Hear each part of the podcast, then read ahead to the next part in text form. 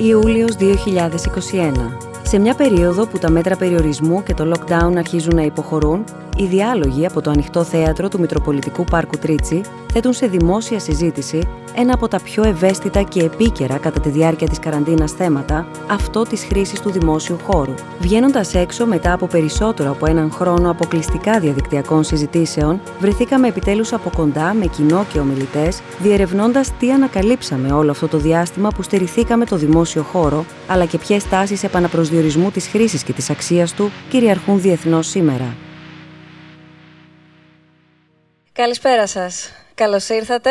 Η πρώτη λέξη είναι λίγο περίεργα, αλλά η δεύτερη λέξη είναι λίγο περίεργα όμορφα. Χαιρόμαστε πάρα πολύ που ξανασυναντιόμαστε, απομακρυσμένα αρκετά, αραιωμένοι αρκετά, με περιορισμούς επίσης αρκετούς, αλλά το σημαντικό είναι ότι ξανασυναντιόμαστε. Και καλωσορίζω με την ευκαιρία και εσάς που είστε σήμερα εδώ μαζί μας, κυρία Φιλιπποπούλου, κύριε Καλαντίδη, κύριε Χατζιμπύρο. Ευχαριστούμε θερμά που βρίσκεστε μαζί μας σε έναν από τους πιο δημοφιλείς δημόσιους χώρους της χώρας ολόκληρης. Είναι το μεγαλύτερο Μητροπολιτικό Δημόσιο Πάρκο, το Πάρκο Τρίτσι. Και δεν είναι τυχαία η επιλογή μας. Η επιστροφή στο δημόσιο χώρο ουσιαστικά για εμάς, έτσι όπως την αντιλαμβανόμαστε και θέλουμε να την αντιληφθούμε στη σημερινή μας συζήτηση και στη σημερινή μας συνάντηση, είναι η επιστροφή ή αν δεν είχαμε ποτέ βρεθεί σε αυτό το σημείο, να ξεκινήσουμε να βρεθούμε σε αυτό το σημείο, πιο δηλαδή της ενασχόλησης με τα κοινά.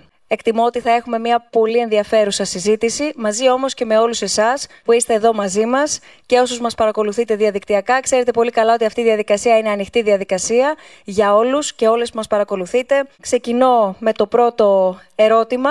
Τι νοείται δημόσιος χώρος και ποια η αξία αυτού; Κύριε Καλαντίδη, αν δεν έχετε αντίρρηση, να ξεκινήσουμε με εσάς. Η δημοκρατία ζει σε ένα πράγμα το οποίο ονομάζουμε δημόσια σφαίρα. Η δημόσια σφαίρα είναι πιο αφηρημένο, είναι ο χώρος του διαλόγου κλπ αλλά η δημόσια, ο, ο προνομιακός υλικός χώρος της δημόσιας σφαίρας είναι ο δημόσιος χώρος. Και γι' αυτό μας ενδιαφέρει. Υπάρχει αυτή η σύνδεση δημοκρατίας, δημόσιας σφαίρας, δημόσιου χώρου. Το δεύτερο που έτσι, πολύ σύντομα θέλω να πω εισαγωγικά είναι ότι όταν λέμε δημόσιο χώρο, γιατί ρωτάμε και τι σημαίνει αυτό το πράγμα, συνήθως εννοούμε δύο διαφορετικά πράγματα. Μπορεί να εννοούμε δημόσιο με την έννοια του κοινόχρηστου, ή μπορεί να εννοούμε δημόσιο με την έννοια ότι ανήκει στο δημόσιο, ανήκει στην πολιτεία. Έτσι. Και τέλος, το τρίτο που θέλω να πω, ε, εισαγωγικά και τι κλείνω, είναι ότι ο δημόσιος χώρος σχετίζεται πάντα και με ένα άλλο πράγμα που το λέμε ιδιωτικό χώρο. Κύριε Χατζιμπύρο. Ευχαριστώ. Επιτρέψτε μου να ξεκινήσω με ένα παράδειγμα, το οποίο δεν είναι από τη χώρα μας. Ε, ξέρουμε ότι οι σκανδιναβικές χώρες είναι ανάμεσα σε όλες τις χώρες του πλανήτη εκείνες που έχουν ε, σε κάποιες διαστάσεις προχωρήσει πιο πολύ. Όλοι οι δείκτες ποιότητα ζωής, ευημερίας, εντιμότητας, αποτελεσματικότητας κτλ. παγκόσμια βρίσκουν κάποια από τις σκανδιναβικές χώρες να είναι πρώτη, κάποια άλλη δεύτερη, κάποια άλλη τρίτη. Θα πω λοιπόν μια εμπειρία από μια σκανδιναβική χώρα που ίσως είναι λιγότερο γνωστή, τη Φιλανδία. Ε, σε μια επίσκεψή μου πριν από μερικά χρόνια περάσαμε από ένα πάρκο, όπως ας πούμε εδώ το πάρκο Τρίτσι στο οποίο πήγαιναν οι Φιλανδοί για να απολαύσουν τη φύση, να αθληθούν, να χαλαρώσουν κτλ. Στην είσοδο του πάρκου μας έδιναν ένα χαρτί που έλεγε τι είναι το πάρκο κτλ. Και εκεί διάβασα κάτι που μου έκανε πολύ εντύπωση. Έλεγε οι Φιλανδοί έχουν αποδείξει επί πολλά χρόνια ότι είναι ικανοί να επισκέπτονται το φυσικό περιβάλλον και το σέβονται χωρίς να προκαλούν ζημιές. Γι' αυτό το λόγο τους επιτρέπεται η είσοδος στο πάρκο. Δηλαδή δεν το έλεγε αλλά υπονοούσε και αυτό εμένα μου δημιούργησε τη μεγάλη έκπληξη ότι όποιος δεν σέβεται το χώρο στον οποίο κυκλοφορεί τον δημόσιο αυτό χώρο δεν θα έπρεπε να το επιτρέπεται είσοδος. Ή για να το πούμε πιο θεωρητικά, τα δικαιώματα του πολίτη στο δημόσιο χώρο έπονται των υποχρεώσεών του. Πρώτα έχει υποχρεώσεις και αν τις εκπληρώνει τότε αποκτάει δικαιώματα. Κυρία Φιλιπποπούλου, είχατε αναφέρει σε μία από τις συζητήσεις μας, καθώς ε, προετοιμάζαμε τη σημερινή μας συνάντηση, ότι ο δημόσιος χώρος λειτουργεί ουσιαστικά ως ο καθρέφτης της κοινωνίας, αλλά ταυτόχρονα και της έκφρασης του κάθε λαού. Θέλετε να μας το εξηγήσετε; Ε, ουσιαστικά είναι αυτό από το οποίο ξεκίνησε και ο κύριος Χατζιμπύρος. Σίγουρα ο, ο δημόσιος χώρος δείχνει πώς, ποια είναι η συλλογική συνείδηση του λαού. Διότι γι' αυτό το λόγο εξάλλου είναι διαφορετικός ίσως στη Φιλανδία, είναι διαφορετικός στην Ελλάδα, είναι διαφορετικός στο Ηνωμένο Βασίλειο. Διότι εκεί οι άνθρωποι παρουσιάζουν τη σχέση που έχουν με την υπόλοιπη κοινωνία. Και αυτή η σχέση μπορεί να είναι συγκρουσιακή, όπως είναι εν πολύ σε εμάς, μπορεί να είναι μια σχέση ήρεμης συνύπαρξης και αλληλεπίδρασης, εάν η κοινωνία νιώθει άνετα με τους άλλους. Εμείς είμαστε μια κοινωνία που έχουμε μεγάλη εμπιστοσύνη στους φίλους, στην οικογένεια, ε, στην, ε, στον κριστενό μας κύκλο, αλλά όλες οι, οι κοινωνιολογικές μελέτες δείχνουν ότι παρά έξω είμαστε καχύποπτοι, φοβόμαστε ότι κάποιος πάει να μας κοροϊδέψει, δεν έχουμε εμπιστοσύνη στην κυβέρνηση, όχι στην τωρινή, γενικώς στις κυβερνήσεις, δεν έχουμε εμπιστοσύνη σε, σε, σε θεσμούς, έχουμε εμπιστοσύνη μόνο στους γνωστούς μας. Αυτό κάνει λίγο προβληματική τη σχέση μας με τον δημόσιο χώρο.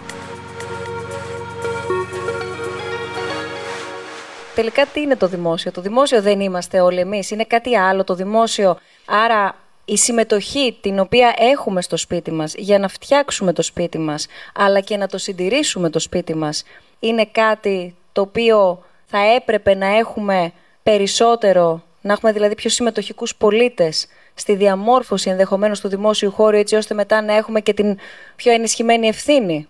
Να φέρω εδώ πέρα ένα παράδειγμα από το Βερολίνο που ίσως βοηθήσει και κάτι από την Αθήνα. Σκεφτόμουν λιγάκι πολύ αυτό που λέγατε πριν λίγο για, τους, για το πώς ένας λαός εκφράζεται συλλογικά στον δημόσιο χώρο και τι σημαίνει αυτό. Και βλέπω λιγάκι τα πάρκα στο Βερολίνο, τα οποία τις τελευταίες δεκαετίες έχουν μια πάρα πολύ έντονη χρήση και από τους Τούρκους μετανάστες που είναι στην πόλη και εντάξει, όπως οτιδήποτε έχει μια πάρα πολύ έντονη χρήση, έχει και βλέπει κανείς ότι έχει ταλαιπωρηθεί.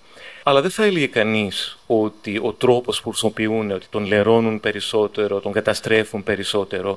Παρόλο που πιστεύω ότι η σχέση τους με το δημόσιο χώρο θα είναι περίπου ίδια με τη δική μας. Άρα κάτι άλλο συμβαίνει. Η, η σχέση που δημιουργείται ανάμεσα στη διαχείριση του δημόσιου χώρου, για την οποία είναι υπεύθυνη η πόλη, και τους κατοίκους της πόλης, τους πολίτες, νομίζω εκεί είναι το ζήτημά μας. Να φέρω το παράδειγμα της Αθήνας. Ε, πριν από λίγους μήνες ο Δήμαρχος ε, Αθηναίων ανακοίνωσε ότι θέλει να κάνει μια ανάπλαση στο Λοφοστρέφη. Αναγκαία, αυτό που είδαμε ήταν αρκετά ενδιαφέρον, το γραφείο το οποίο έκανε ένα πρώτο σχέδιο, είναι από τα καλύτερα γραφεία που έχουμε στην Ελλάδα, αλλά πιστεύω ότι θα είναι κάτι πάρα πολύ καλό. Αλλά επειδή μένω στη γειτονιά, ο Λοφοστρέφη είναι κάτι που χρησιμοποιούμε συνέχεια υπάρχουν δηλαδή χρήστες. Δεν είναι σε ιδιαίτερα καλή κατάσταση, δεν είναι ούτε σε ιδιαίτερα κακή κατάσταση. Δεν πήγε κανείς σε διαδικασία τους ήδη χρήστες της περιοχής να μας ρωτήσει τι έχουμε ανάγκη, με ποιο, δηλαδή να μπει ένας διάλογος. Δεν χρειάζεται να αποφασίσουμε εμείς, δεν είμαστε ειδικοί, ας αποφασίσουν οι ειδικοί. Αλλά να μπει σε μια διαδικασία διαλόγου μαζί μας. Όταν εμείς που χρησιμοποιούμε αυτό το δημόσιο χώρο, καλός ή κακός, ξαφνικά έχουμε ένα σχέδιο που μπαίνει από πάνω μας, ερήμην μας, χωρίς να μας βάλει καθόλου μέσα, ξαφνικά μας αποκλείει από αυτό το χώρο. Δηλαδή, αύριο αυτός ο χώρος που μπορεί να είναι πανέμορφος γιατί το φτιάξει η Δοξιάτη Plus, ε, μπορεί να είναι να μην είναι όμως πλέον ο δικός μου χώρος. Άρα η σχέση μου με τον χώρο είναι μια ένα σχέση αποξένωσης. Και αυτού του είδους, για αυτού του είδους συμμετοχή μιλώ. Δεν θέλω να συναποφασίσω απαραίτητα, αλλά θέλω να με ακούσουν, γιατί τον χρησιμοποιώ το χώρο. Και είναι ένας τρόπος να, να κάνει στους πολίτες να οικειοποιούνται χώρους, κάνοντά τους μέρος και της απόφασης αλλά και της διαχείρισης στο μέλλον. Αυτό θα μπορούσε, κυρία Φιλιπποπούλου, που αναφέρει ο κύριος Καλαντίδης, να χτίσει αυτό το οποίο επίσης έχετε αναφέρει, την κοινωνική εμπιστοσύνη. Συμφωνώ απόλυτα με τον κύριο Καλαντίδη ότι πράγματι θα βοηθούσε μια τέτοια διαδικασία διαβούλευσης τη λέμε στο, στους νόμους, αλλά και στην προκειμένη περίπτωση είναι το ίδιο. Ασφαλώς θέλουμε να μας ακούνε, Θέλουμε οι ηγεσίες να μας ακούνε. Βέβαια, όταν η κλίμακα, ίσως, ίσως για το, έργο του λόφου του Στρέφη, πράγματι να είχε ένα αποτέλεσμα. Πάντως πρέπει να πω ότι κάποιες διαβουλεύσεις που έχουν γίνει σε μεγαλύτερη κλίμακα στο εξωτερικό, ε, παραδείγματος χάρη Για να φέρω ένα παράδειγμα, στη Δανία, στο Όλμπορκ, όταν ήθελαν να κάνουν μια διαμόρφωση στον, στο ιστορικό κέντρο, τι θα κάνουν, αν θα κάνουν πεζοδρομήσεις, αν τι, θα, τι παρέμβαση θα κάνουν, πριν από πολλά χρόνια. Οι Δανείοι κατεξοχήν είναι λαός που τους αρέσει η διαβούλευση, έχει μείνει στην ε, βιβλιογραφία ως η αποτυχία του σχεδίου Όλμπορκ, διότι τελικώς δεν βγάλαν άκρη. Γιατί μπήκαν κακά τα ψέματα στο δημόσιο χώρο, ξέρετε, συγκρούονται και συμφέροντα. Δεν είναι μόνο ο, αν θα βάλουμε ε, έτσι το δρομάκι ή αν θα βάλουμε περισσότερα δέντρα, συγκρούονται και συμφέροντα. Θέλω κύριε Καλαντίδη να, να ρωτήσω συμπληρωματικά στο αρχικό ερώτημα για τις ε, αυτοοργανούμενες ακτιβιστικές δράσεις, ενώ ο σκοπός είναι καλός. Έτσι, και εκ πρώτης όψεως ενδεχομένως κανείς δεν έχει λόγο να το δει κακοπροαίρετα. Και μάλιστα πολλές από αυτές έχουν αποδώσει. Έχω και προσωπική εμπειρία και έχει αποδώσει. Παρ' όλα αυτά υπάρχει ένα ερώτημα το οποίο ε, ίσως να μην απαντάτε εκ πρώτης όψεως, αλλά μπορεί να διαρωτηθεί κανείς αν δημιουργούν έναν άλλου τύπου αποκλεισμό. Ε, νομίζω ε, ε, το ερώτημά σας είναι πάλι ένα ερώτημα που μας πάει στην αρχή και είναι το, η σχέση της δημοκρατίας με το δημόσιο χώρο. Και συνδέεται λιγάκι με αυτά που είπαν και οι δύο συνομιλητές, γιατί υπάρχουν διάφορες μορφές δημοκρατίας που συνυπάρχουν. Και το ένα είναι πηγαίνω σε εκλογές, είναι η αντιπροσευτική δημοκρατία, το άλλο είναι η άμεση δημοκρατία με τα δημοψηφίσματα, το άλλο είναι το τρίτο είναι η διαβουλευτική δημοκρατία και έχω την ακτιβιστική δημοκρατία και μας ενδιαφέρει να υπάρχει ακτιβισμός, μας ενδιαφέρει οι άνθρωποι να ασχολούνται με τα κοινά, ακόμα και αν είναι συγκρουσιακά καμιά φορά. Και υπάρχει και ο εθελοντισμός. Και αυτό είναι ένας τρόπος να συμμετέχει κανείς στα κοινά. Άρα είναι πέντε διαφορετικές μορφές. Συνήθως συνεπάρχουν όλες μαζί. Και συνήθως οι πολιτικές διαφορές ανάμεσα στις, στα, στα κόμματα είναι σε ποιο δίνουμε περισσότερη σημασία. Ποιο είναι αυτό το οποίο μας ε, μας ενδιαφέρει. Όταν λοιπόν μια ομάδα ακτιβιστών, ε, ασκώντας ένα δημοκρατικό δικαίωμα, κατά τη γνώμη μου, ασχοληθεί με ένα χώρο, τον ανοίξει, τον κάνει κάτι και το χρησιμοποιεί, καταρχάς είναι κάτι καλό, δημιουργείται ένας χώρος ο οποίος ανοίγει στον κόσμο. Υπάρχουν όμως πάντα άρρητοι κανόνες αποκλεισμού. Δεν είναι επειδή ο, ο χώρος είναι δημόσιος, οι πάντες νιώθουν άνετα σε ένα χώρο. Αν έρθουμε εμείς ε, νύχτα και καταλάβουμε αυτό το χώρο και κάνουμε κάτι εδώ μέσα, ακόμα και ο τρόπος που θα συμπεριφερθούμε, το αν θα, κάνουμε, αν θα βάλουμε μουσική, αν θα ανάψουμε φωτιά, αν θα βγάλουμε ποτά κλπ, θα τραβήξει ή θα αποκλείσει άρρητα κάποιους άλλους. Έτσι, άρα σχεδόν κάθε φορά που γίνεται κάτι τέτοιο, το οποίο χαιρετώ, θεωρώ ότι είναι καλό, έχει και έναν αποκλεισμό. Και έχει σημασία να το σκεφτούμε. Δηλαδή, δεν είναι ο δημόσιος χώρος πάντα προσβάσιμος σε όλους, γιατί πέρα από τους ρητούς κανόνες υπάρχουν και άρρητοι κανόνες. Και εκεί υπάρχει ένα θέμα. Δηλαδή, ένα από τα παραδείγματα που είχα μελετήσει ήταν μια ομάδα η οποία σε κάποια φάση, επειδή είμαστε και σε χώρο της περιφέρειας εδώ πέρα, μπήκε σε ένα άλλο χώρο της περιφέρειας Αττικής, στο Green Park, που είναι το κτίριο της Οδού Μαυροματέων, στο πεδίο του Άρεος. Σπάσανε την κλειδαριά ένα χώρο που ήταν κλειστό πάρα πολλά χρόνια και κάνανε για ένα μικρό χρονικό διάστημα ένα πάρα πολύ ενδιαφέρον πράγμα, πολιτιστικές δράσεις, το ανοίξανε, τον καθαρίσανε, τον φτιάξανε κλπ. Μέχρι εδώ πάρα πολύ ωραία. Ύστερα από λίγο καιρό όμως, ο ίδιος αυτός ο χώρος άρχισε να δουλεύει, να... ενώ δεν το θέλανε οι ίδιοι, θέλανε να ανοίξουν στη γειτονιά, ήταν ξεκάθαρο ότι άρχισε να αποκλεί κάποιους άλλους. δηλαδή οικογένειες που θέλουν να πάνε στο ίδιο σημείο κλπ. τους απέκλειε. Γι' αυτό θέλω να πω ότι από μόνο του πάρα πολύ καλό, αλλά μην έχουμε την ψευδέστηση ότι και αυτά τα πράγματα δεν δημιουργούν νέους άλλου είδους αποκλεισμούς και πρέπει να το έχει κανείς υπόψη όταν δουλεύει πολιτικά και συμφωνώ απολύτως στον ορισμό του τι είναι πολιτική, ακριβώς το ίδιο που λέει ο κ. Σατσιμπίρος. Ανάμεσα από τα ερωτήματά μας που, που έχουμε ήδη λάβει και στη συνέχεια θα σας δώσω το χρόνο να τοποθετηθείτε και να απαντήσετε. Έχετε ήδη, κυρία Φιλιπποπούλη, εσείς απαντήσεις σε ένα ερώτημα από έναν φίλο ή φίλη που μας λέει και ρωτάει εσάς αν θεωρείτε πως αυτή η απαξίωση του πολίτη προς τους δημόσιους χώρους οφείλεται στο σχεδιασμό και τη διαχείριση ή την κουλτούρα του Έλληνα πολίτη. Αναφέρεται κυρίως στην Ελλάδα. Οπότε, κύριε Καλαντίδη, σας ακούμε και αν θέλετε, τοποθετήστε και στο ερώτημα. Το πρώτο που ήθελα να σχολιάσω λιγάκι είναι αυτό που είπε η κυρία Φιλιπποπούλου, ότι διάφορες ομάδες έχουν και φυσικά διαφορετικά συμφέροντα βλέπουν ακόμα και ζητήματα των πολιτιστικών χώρων από πολύ διαφορετικούς τρόπους. Ένας ξέρει περισσότερο, άλλος λιγότερο. Η διαβούλευση δεν αντικαθιστά ούτε τους εκλεγμένους, ούτε τους ειδικούς. Είναι συμπληρωματικό και αυτό πρέπει να, να, να μην γίνει παρεξήγηση εκεί πέρα. Είναι μία από τις μορφές συμπληρωματική των άλλων. Το άλλο το οποίο νομίζω το είπατε, απλώς δεν χρησιμοποιήσατε τη λέξη και ήθελα να υποθεί, είναι ότι τι είναι το κατόφλι, πόσο ψηλό είναι το κατόφλι εισόδου σε αυτούς τους χώρους; Και δεν μιλώ για το υλικό κατόφλι προφανώς, αλλά θα μιλήσω και για αυτό. Μιλάω για το με ποιο τρόπο εμφανίζεται ένας πολιτιστικός χώρος στη δημόσια σφαίρα, στη δημόσια συζήτηση, από τον φορέα διαχείρισης, από το κράτος κλπ. Εμφανίζεται ως κάτι το οποίο είναι κομμάτι ενός lifestyle θα δώσω παράδειγμα, ή είναι κάτι το οποίο είναι, ανήκει στην καθημερινότητα, μπαίνουμε, βγαίνουμε μέσα. Όταν πριν από πολλά χρόνια δούλευα στην Πογκοτά, στην Κολομβία, είχε αρχίσει μια δουλειά αρκετά ενδιαφέρουσα με δημόσιες βιβλιοθήκες. Και οι δημόσιες βιβλιοθήκες είχαν, πρώτον ήταν αρχιτεκτονικά αριστουργήματα, είχαν τοποθετηθεί στις πιο φτωχές περιοχές της πόλης. Γιατί; Γιατί υπάρχει ένα τεράστιο πρόβλημα κινδύνου φυσικά στην Πογωτά. Ποιοι είναι οι ασφαλείς χώροι, ο δημόσιος χώρος γενικά είναι ένας πάρα πολύ επικίνδυνος χώρος, δεν ξέρει κανείς αν κινδυνεύει από τους εγκληματίες ή από την αστυνομία. Ο μοναδικός ασφαλή χώρος που υπάρχει είναι τα εμπορικά κέντρα, τα malls. Έγινε λοιπόν μια ολόκληρη προσπάθεια να έρθει ο κόσμος πιο κοντά στο βιβλίο. Δημιούργηθηκαν αυτές οι βιβλιοθήκες που όμως δεν είναι βιβλιοθήκες. Είναι πολιτιστικοί χώροι που έχουν το βιβλίο στο κέντρο τους, αλλά τότε, μιλάμε πριν από δεκαετία, μπορούσε μια οικογένεια που δεν έχει βίντεο στο σπίτι να, να, να κλείσει μια αίθουσα για να δουν όλοι μαζί μια ταινία γιατί δεν μπορούν να το κάνουν στο σπίτι. Μπορούσαν τα παιδιά μετά το σχολείο να πάνε να κάνουν εκεί τα μαθήματά τους, γιατί στο σπίτι δεν υπήρχε αρκετός χώρος.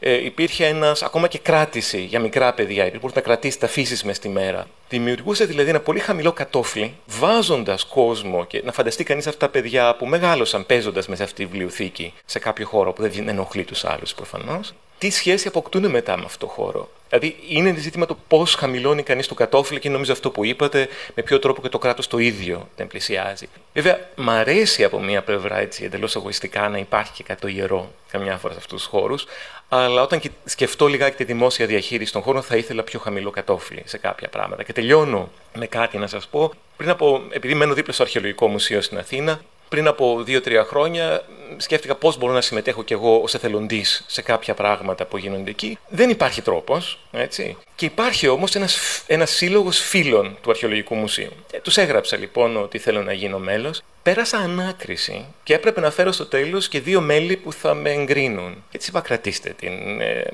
έτσι, αυτός είναι ελιτισμός ο οποίος ακόμα και εμένα που θα τους έβρισκα. Δεν τον θέλω. Είναι διάφοροι τρόποι που έχεις να ανοίξεις και να τον κάνεις πραγματικά δημόσιο το χώρο, να με βάλεις και μέσα, μέσα, να γίνω κομμάτι του και θα ήμουν η ψυχή του. Εκεί έχω μεγαλώσει.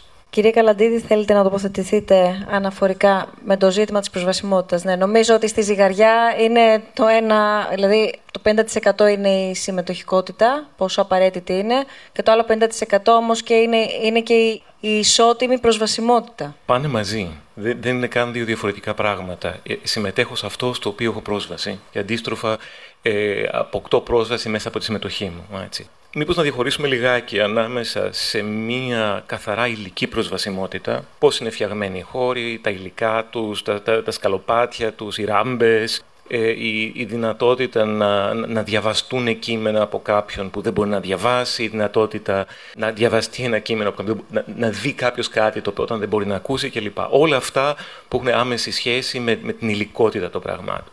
Υπάρχει μια δεύτερη προσβασιμότητα, η οποία είναι αυτό που έλεγα πριν άρρητοι κανόνες. Και δεν είναι απλώς ότι το πάρκο, δεν ξέρω αν κλείνει αυτό το πάρκο, αλλά το πεδίο Άριος κλείνει όταν πέσει η νύχτα. Άρα υπάρχει ένας κανόνας που λέει από τις 10 το βράδυ δεν είναι προσβάσιμο. Όμως, και να μην ήταν ε, να κλείδωνε τη νύχτα, εσείς, σαν γυναίκα, θα περνούσατε τη νύχτα με το πεδίο Άριο. Εγώ ως άντρας δεν θα πέρναγα. Έτσι. Άρα υπάρχουν κάποιοι κανόνες στο τι είναι προσβάσιμο και τι δεν είναι προσβάσιμο. Τους ξέρει κανείς άρρητα αν είναι στη χώρα του και το ξέρουμε πάρα πολύ καλά όταν βρεθούμε έξω, που νιώθουμε ανασφαλεί σε δημόσιους χώρους γιατί δεν ξέρουμε τώρα, δεν ξέρουμε να τον διαβάσουμε. Είναι κάτι mm. που κινδυνεύω εδώ ή είναι, είμαι ασφαλής. Ή ακόμα και αν έχει και άλλους συνανθρώπους εκεί, μπορεί ακόμα και το βλέμμα να είναι εκείνο το οποίο σε διώχνει. Θα έρθω σε αυτό. Απλώς θέλω να πω ότι το πρώτο έχει σημασία γιατί μας ενδιαφέρει η χώρη να είναι και ασφαλή Και έχουμε μια τεράστια συζήτηση και στην πολιοδομία και στη διαχείριση των χώρου. το ίδιο θέμα είναι που έχει σχέση με την ασφάλεια στο δημόσιο χώρο. Που δεν είναι μόνο η αστυνόμευση, είναι και η αστυνόμευση, αλλά είναι και ο σχεδιασμός. Πώς σχεδιάζω τα φώτα, πώς σχεδιάζω το πράσινο και όλα αυτά τα πράγματα. Και αυτό αλλάζει ξεκάθαρα την προσβασιμότητα. Υπάρχουν όμως και άλλα πράγματα. Υπάρχουν συγκεκριμένοι δημόσιοι χώροι και στην ίδια πόλη να το σκεφτεί κανείς, που κάποιες πρακτικές επιτρέπονται ή κάποιες δεν επιτρέπονται.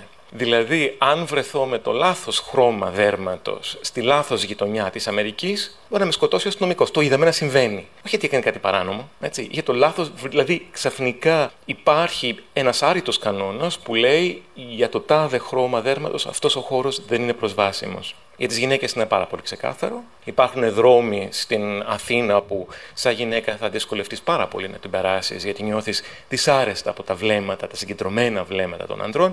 Το, το, το καφενείο του χωριού σχεδόν ήταν ένας τέτοιος χώρος που σε απέκλειε με κάποια έννοια. Σκεφτείτε ένα, ένα ζευγάρι αντρών οι οποίοι περπατάνε χέρι-χέρι στην πόλη, σε κάποιες γειτονιές τη πόλης και εντενεύουν. Δηλαδή αυτό δημιουργεί μια προσβασιμότητα και μια πόλη προσβάσιμη σε όλους είναι μια πόλη η οποία ε, πάρα πολύ ξεκάθαρα πρέπει να σκέφτεται κανείς όλους αυτούς τους είδους τους αποκλεισμούς. Και είναι ευθύνη δική μας μετά, ως πολεοδόμων ή πολιτικών και οτιδήποτε άλλο, με κάποιο τρόπο να τους σκεφτόμαστε και να τους κάνουμε και εμφανείς αυτούς τους αποκλεισμούς. Για να δούμε με ποιο τρόπο μπορούμε να αντιμετωπίσουμε αυτά τα πράγματα. Θέλω να παρακολουθήσουμε σε αυτό το σημείο τα όσα μας είπε ο Έρικ Κλίνενμπεργκ, είναι κοινωνιολόγος, είναι καθηγητής στο Πανεπιστήμιο της Νέας Υόρκης. Έχει μια ενδιαφέρουσα προσέγγιση γύρω από την οποία ε, μας παραχώρησε μια συνέντευξη για τη σχέση του δημόσιου χώρου και της κοινωνίας και για την αξία, για να έρθουμε στη συνέχεια, κυρία Φιλιπποπούλου, όχι μόνο στο να φτιάχνουμε όμορφους χώρους, αλλά στο να φτιάχνουμε λειτουργικούς χώρους οι οποίοι θα αναπτύξουν ουσιαστικά ζωή μέσα τους και η συνέχεια θα δοθεί από αυτή τη ζωή και όχι μόνο από τον αρχιτέκτονα, για παράδειγμα, που θα φτιάξει ένα πολύ ωραίο χώρο, αλλά τελικά δεν θα κατοικείται από κανέναν. Να τον παρακολουθήσουμε και να γυρίσουμε με τα σχόλιά σας. Eric, thank you very much for this interview. I would like to start with your book. In your most recent book called Palaces for the People, you underline the interdependent relationship between public space and communities. Can you explain why this connection between the two is so strong? Well, first, thank you again for having me. Uh, I wish I could be in that public space with you. Um, and I guess if you if you think about what it feels like to be right there, right now, and contrast that with how it's felt to be home uh, over the last year or plus, you start to feel I think, what it means to have community build in a shared space. One of my favorite public spaces is the library. And one of the reasons I love the library is because it has that principled commitment to openness, but also because once you're there, it's not like because you're a scholar, you have a special claim to your place at the table. Whoever's at the table gets to stay at the table. Uh, it's not like because uh, you're from a family that's been in the neighborhood for a long time, you can keep the book longer than everyone else. You know, we all share the book for the same amount of time. And so we've constructed a physical public space that allows everyone a chance. And that's the beauty of that of that vision. And I think it's important to remember that because, you know, we live at a time when global inequality is so apparent. You know, it's apparent in, in so many things including you know how we've made it through this pandemic or not with some people having access to a vaccine and other people living in countries that don't have it. So the pandemic lives on for longer. And we have to think about those issues of equality and inequality when it comes to public spaces as well. I think the challenge you know in the developing world and also in the developed world is to create places that don't just work as uh, sites for bonding where you know people from the same group can bond together even more closely but that also work for bridging right? And when we live in a diverse society a multicultural society a multi-ethnic society a society that can often be polarized the challenge for us i think is now to try to put the pieces back together and develop some kind of a common vision a sense of linked fate. And and that i think is the challenge of the 21st century Ευχαριστούμε πάρα πολύ για αυτή τη συνέντευξη. έδωσε πολύ τροφή για σκέψη στην, ε, στη σημερινή μας θεματολογία και στην ομάδα εργασίας ενώ όσο προετοιμαζόμασταν για τη συζήτηση γύρω από το δημόσιο χώρο, επειδή είναι μαζί μας στη συζήτηση ο πρόεδρος του Ιδρύματος Σταύρος Νιάρχος, ο κ. Δρακόπουλος, αν θέλετε θα ήταν ε, πολύ ε, πολύτιμο να ακούσουμε την προσέγγιση ενός ε, φιλανθρωπικού οργανισμού ο οποίος μάλιστα συμπράττει με το δημόσιο όχι μόνο μιας χώρας, αλλά διαφόρων και διαφορετικών χωρών για να δούμε και τη διαφορετική προσέγγιση η οποία απαιτείται. Κύριε Δρακόπουλα. Απλά να πω, ευχαριστώ πολύ, απλά να πω ότι για μένα και συμφωνώ με αυτά που είπατε όλα, η σύμπραξη είναι σχεδόν μονόδρομος. Ήταν, παλιά ήταν θέμα επιλογής, τώρα για μένα είναι μονόδρομος. Δηλαδή τα προβλήματα είναι πάρα πολλά και αν δεν δουλέψουν μαζί δεν, δεν θα βγει η ζωή. Όσον αφορά το κέντρο πολιτισμού, αυτή ήταν και η ιδέα μας από την αρχή και νομίζω ότι ήταν ένα πολύ καλό παράδειγμα σύμπραξης, όχι μόνο στο τελικό αποτέλεσμα, αλλά και το πώς έγινε. Πώς δόθηκε ο χώρος με τη σύμπραξη όπου, όπου εμείς, σαν ίδρυμα, το χτίσαμε βασικά και το παραδώσαμε στην ελληνική κοινωνία. Και θυμάμαι πολλές φορές στο τέλος από κάθε καλοκαίρι που μιλάγαμε στον Όστο ή στον κόσμο και λέγαμε Αυτό θα δοθεί σε εσάς. Στην αρχή ήταν όλοι λέγανε Τι εννοείται. Και νομίζω η έννοια αυτή ότι κυβερνήσεις έρχονται, κυβερνήσεις φεύγουν. Γιατί όπως είπατε, είναι εκεί για να υπηρετούν. Και έχει χαθεί και αυτό το νόημα. Ότι ναι, μεν υπάρχει το λεγόμενο ownership, το οποίο είναι παραπάνω από ιδιοκτησία. Γιατί συγχρόνως είναι και το τι πρέπει να κάνει κάθε πολίτης. Όχι μόνο να το χαίρεται, να το σέβεται και να το συντηρεί με τον, τον τρόπο του. Και η συντήρηση μπορεί να γίνεται και απλά με το να πηγαίνεις, να το προσέχεις και όλα αυτά. Οπότε είναι ένας ένας τρόπος ζωής. Και μέρος του ονείρου του οποίου είχαμε, το πρώτο σκέλος πέτυχε. Το αγκάλιασε ο κόσμος και πηγαίνει πολύ πιο πολιτικό κόσμος από ό,τι νομίζαμε. Το δεύτερο πολεμιέται ακόμα. Το οποίο ήταν πάντα που έλεγα ότι ελπίζω ο τρόπος που δουλεύει το κέντρο πολιτισμού να μπει μέσα στην ελληνική κοινωνία. Θέλω να έρθουμε στο κομμάτι της αρχιτεκτονικής που μας δημιουργεί μία άλλοτε οικειότητα ή άλλοτε, ίσως πιο ε, σύνηθες είναι το δεύτερο σκέλος κυρίως στην Ελλάδα, μια απόσταση Πρέπει να έχω σκοπό για να πάω στη βιβλιοθήκη. Δεν θα στρίψω αυθόρμητα να μπω στη βιβλιοθήκη. Πρέπει να έχω ένα σκοπό για να πάω σε κάποιο μουσείο. Δεν θα μπω τόσο αυθόρμητα σε ένα μουσείο. Δηλαδή, ή θα συμμετέχω σε ένα εκπαιδευτικό πρόγραμμα, πιθανότητα θα είμαι μαθήτρια ακόμα, ή θα είμαι μαζί με κάποιο group και για κάποιο στοχευμένο. Δεν θα βγει όμως. Δεν υπάρχει αυτή η οικειότητα στην οποία αναφερθήκατε νωρίτερα. Τα παλιά κτίρια και βιβλιοθηκών και μουσείων ήθελαν να εμπνεύσουν από πλευράς αρχιτεκτονικής σεβασμό. Σκάλες. Το Εθνικό Αρχαιολογικό Μουσείο που είπαμε έχει σκάλες. Να νιώθεις ότι πρέπει να ανέβεις κάπου, γιατί εκεί είναι κάτι πολύ σοβαρό. Δεν είναι κάτι που να αφορά την καθημερινότητά σου, άνθρωπε, πολίτη. Είναι κάτι διαφορετικό. Η παλιά Εθνική Βιβλιοθήκη που ήταν στο Ινωδό Ακαδημία, το ίδιο. Έχει κάτι θεώρετε σκάλες που έτσι τις βλέπεις και Λες, πω, πω, πώς θα τις ανέβω όλες αυτές. Άρα, εξορισ... δεν είναι λάθος. Στην εποχή που φτιάχτηκαν, έτσι φτιάχνονταν τα κτίρια, διότι αυτή ήταν η αντίληψη για τα κτίρια πολιτισμού. Εκείνη την εποχή, ο πολιτισμός ήταν ένα προνόμιο. Δεν, δεν ήταν κάτι. Δεν, τώρα έχει γίνει δικαίωμα. Κάποτε όμως ήταν προνόμιο. Και ε, ασφαλώς και η αρχιτεκτονική το εξέφραζε αυτό.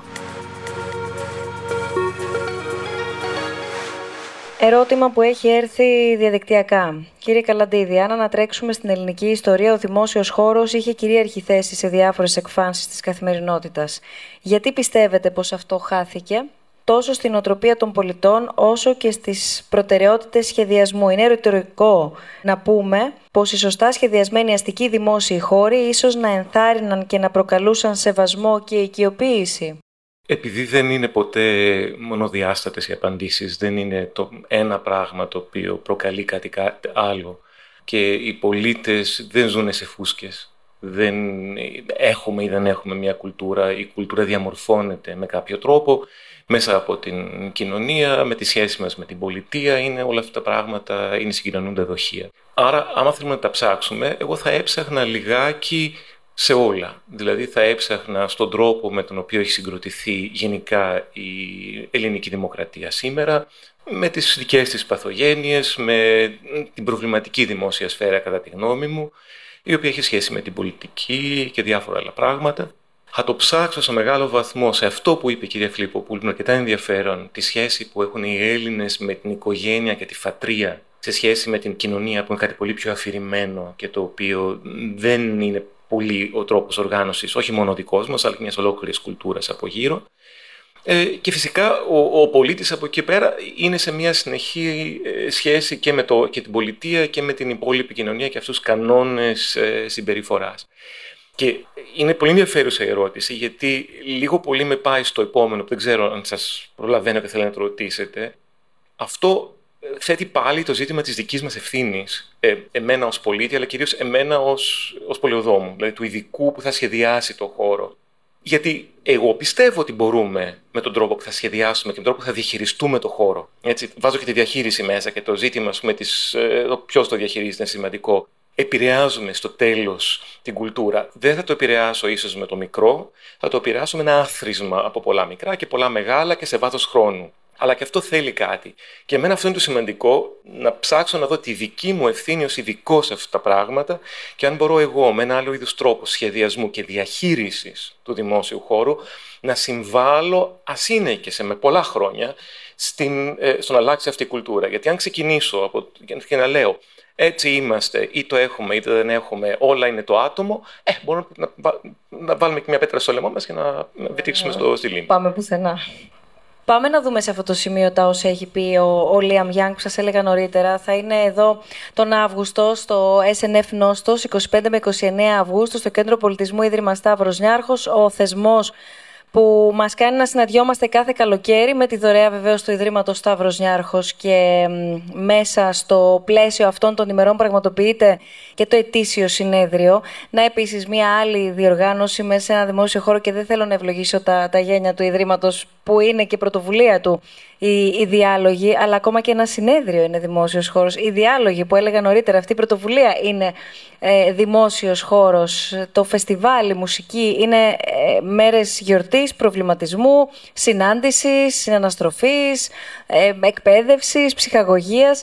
Εντελώς ε, δωρεάν και ε, με προσβασιμότητα από όλο τον κόσμο και ανοιχτή ο χώρος και το περιεχόμενο όμως προς όλους τους συμπολίτες. Ο Λίαμ Γιάνγκ λοιπόν αυτοχαρακτηρίζεται ως αρχιτέκτονας υποθετικής αρχιτεκτονικής και θα τον ακούσουμε να, να μας λέει το πώς μαζί με το ρόλο της τεχνητής νοημοσύνης φαίνεται να διαγράφεται σε ένα συγκεκριμένο μοντέλο που θα δούμε τον ίδιο να μας εξηγεί το μέλλον των πόλεων αλλά και του δημόσιου χώρου.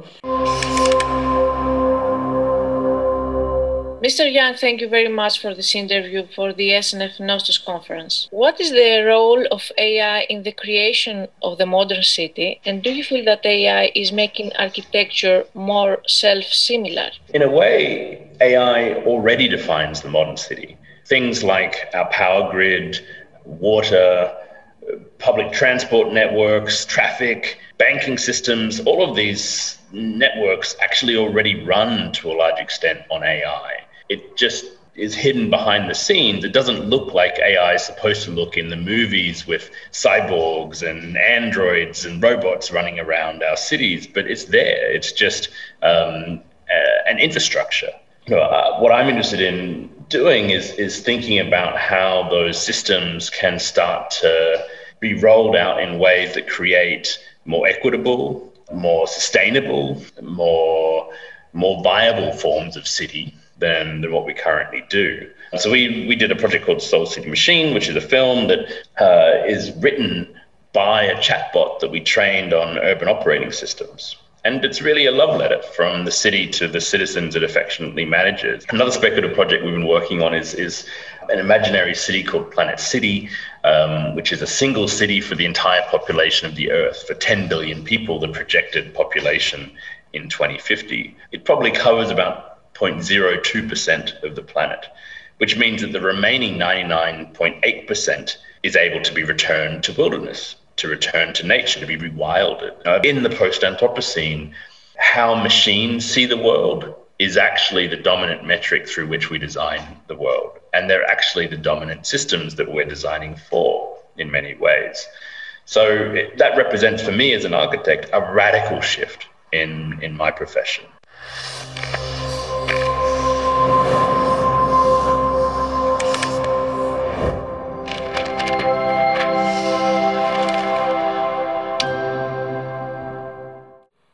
The Stavros Niarchos Foundation, empowering humanity. Άλλο ένα ερώτημα είναι για εσάς κύριε Χατζιμπύρο, αν θέλετε ξανακρατήσετε το μικρόφωνο. Επειδή πολλές φορές όταν μιλάμε για δημόσιο χώρο ε, αντιλαμβανόμαστε ότι θα πρέπει να προκύψει εκεί να σχεδιαστεί χώρος πρασίνου και ούτω καθεξής. Έχει έρθει ένα ερώτημα που λέει όσον αφορά το πράσινο στις πόλεις, είναι αυτό το βασικό περιβαλλοντικό πρόβλημα σε σχέση με το δημόσιο χώρο; Τι μπορούμε να κάνουμε για καλύτερη διαχείριση πόλεων και προστασίας του περιβάλλοντος, αλλά έρχομαι και προσθέτω το ε, αν θα πρέπει να εξαντλείται εκεί η συζήτηση ή όχι. Δηλαδή πλέον η επόμενη μέρα νομίζω έχει φέρει στην, ε, στη συζήτηση και το ζήτημα των ενεργειακών κτηρίων, ε, το, της τελείως διαφορετικής προσέγγισης, όχι μόνο αυτού καθεαυτού του, του πρασίνου, αλλά συνολικά της υλοποίησης τα ενεργειακά κτίρια και γενικώς η διαχείριση της ενέργειας και οι επιπτώσεις που είναι η κλιματική αλλαγή έχουν σχέση και με το πράσινο. Ε, μεγάλη. Δηλαδή, ε, μία πόλη η οποία έχει τη σωστή αναλογία πρασίνου υποφέρει πολύ λιγότερο από αυτή τη θερμική ρήπανση, αυτή την αλλίωση του μικροκλίματος, η οποία δεν οφείλεται μόνο στην κλιματική αλλαγή, αλλά χειροτερεύει με την κλιματική αλλαγή. Αν όμως αφήσουμε το ενεργειακό θέμα και το πράσινο στις πόλεις ε, έχει εξαιρετικές διαστάσεις και ιδιαίτερα σε πόλεις που στερούνται πρασίνου και το έχουν τρομερή ανάγκη όπως ε, το αθηναϊκό συγκρότημα. Και θέλω να εντοπίσω μία μορφή πρασίνου που είναι τα ρέματα. Τα ρέματα είναι ένας χώρος πράσινος φυσικός ο οποίος προσφέρει αναψυχή, ο οποίος προσφέρει αερισμό της πόλης και των συνοικιών, προσφέρει μείωση της θερμικής ρήπανσης κτλ. Και τι τα κάνουμε τα ρέματα, επί δεκαετίες τα κλείναμε και όταν πάψαμε να τα κλείνουμε τα βρωμίζουμε με σκουπίδια, με λίματα κτλ. Θα έλεγα ότι το θέμα του πρασίνου στην Αθηναϊκή ε, Μεγαλούπολη, το θέμα του πρασίνου και ειδικότερα των ρεμάτων είναι ένα από τα κέρια θέματα κακοποίησης του δημόσιου χώρου. Σας ευχαριστούμε πάρα πολύ για ακόμα μία φορά για τη σημερινή συζήτηση. Ευχαριστούμε πολύ και όλους όσοι ήρθατε σήμερα εδώ με τις μάσκες, με τις αποστάσεις και ανταποκριθήκατε σε αυτό το πρώτο μας κάλεσμα της επανεκκίνησης γιατί δεν σταματήσαμε. Ευχαριστούμε πάρα πολύ όσοι μας παρακολουθείτε μέσω του live stream. Φυσικά όσοι δεν μπορέσατε να παρακολουθήσετε είτε διαδικτυακά είτε φυσική παρουσία της συζήτηση αλλά μας βλέπετε σε κάποιον άλλο χρόνο ε, ξέρετε ότι στο κανάλι μας στο YouTube μπορείτε να βρείτε όλες τις συζητήσεις των διαλόγων ούτως ή άλλως και όλες τις πληροφορίες για τα θέματα που ανοίγουμε στο site μας snfdialogues.org. Καλή συνέχεια, καλό καλοκαίρι, ασφαλές καλοκαίρι, καλή δύναμη σε όλους. Γεια σας.